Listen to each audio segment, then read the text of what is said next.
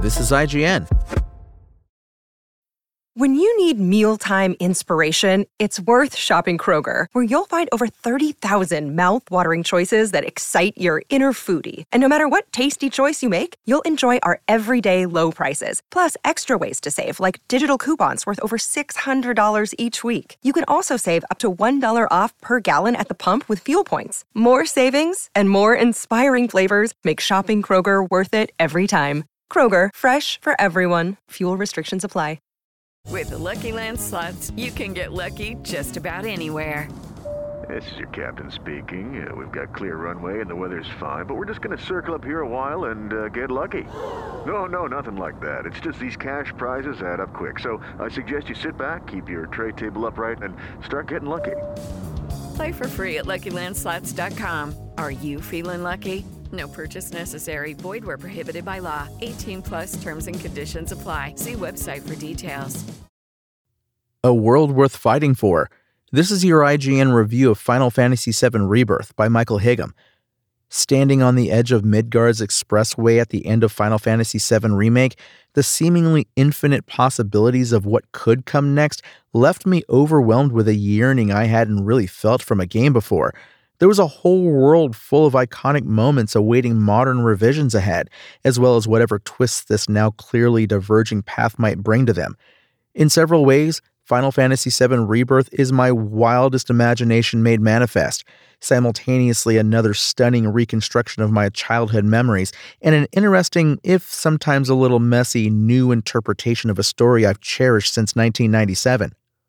Remake's already impeccable blend of action and turn based RPG combat has been made fresh again with new mechanics and party members, and revamping the way the original overworld worked by splitting it into sprawling open regions full of enjoyable optional activities enriches places I thought I knew so well. There's a magic to doing all this with characters I love so much too, as their personal stories and pivotal moments have a new grandeur to them. However, Rebirth's sweeping ambition to create a new timeline for Final Fantasy VII bounces between being absolutely sublime and too convoluted for its own good. That's left me conflicted about parts of the execution of that new direction, but after spending more than 80 hours to finish the main story and a decent chunk of side content, there's no denying that Rebirth is an amazing journey despite that, and one I'll remember fondly as I eagerly anticipate the third act of this rebuilt Final Fantasy VII. A major part of what makes that journey special is its impressive scale. As soon as I set foot onto the grasslands, the first of six regions that make up Rebirth, a sense of awe washed over me. Looking out over the far reaching horizon or seeing a backdrop of vast and distant mountain ranges, I was stunned by how gorgeously the previously low poly world of Final Fantasy VII had been reimagined. An early cutscene shows Aerith taking in the beauty of a natural world she was never able to see before, only to have Red 13 remind her that it's still dying from the inside out. In doing so, the story reinforces the ongoing theme of environmental preservation from the outset and instills that this is a planet worth fighting for. That's a feeling that consistently surfaced as I went from region to region, connecting with the people of each one and helping with their struggles through both the main story and a huge amount of side quests. As was the case in Remake, each character has a distinct fighting style, with Cloud, Tifa, Barret, and Aerith functioning just as they did before. But with new enemies and additional mechanics layered on, Rebirth pushes you to bring out the best in your party members. Yuffie plays like she did in Remake's Intergrade DLC and can be an absolute menace by covering all elements with ninjutsu, cloning herself to multiply the impact of every action, and having the best mobility of anyone in the party. Now, with a full party around her and a full game to build on her skill set, she stands out as the most dynamic of the bunch. The finally playable Red 13 brings something different to the table by turning defense into offense with his vengeance stance.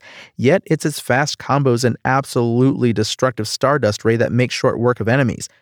No matter your party composition, switching between them on the fly while setting the others up to play their parts offers a constant variety in both the moment to moment action and the satisfaction of playing the field general. Even with the baffling delivery of its conclusion, some of the new scenes surrounding that finale do offer sobering messages about grief, letting go, and the acceptance of life's inevitable end. And sometimes that also means finding something worth fighting for.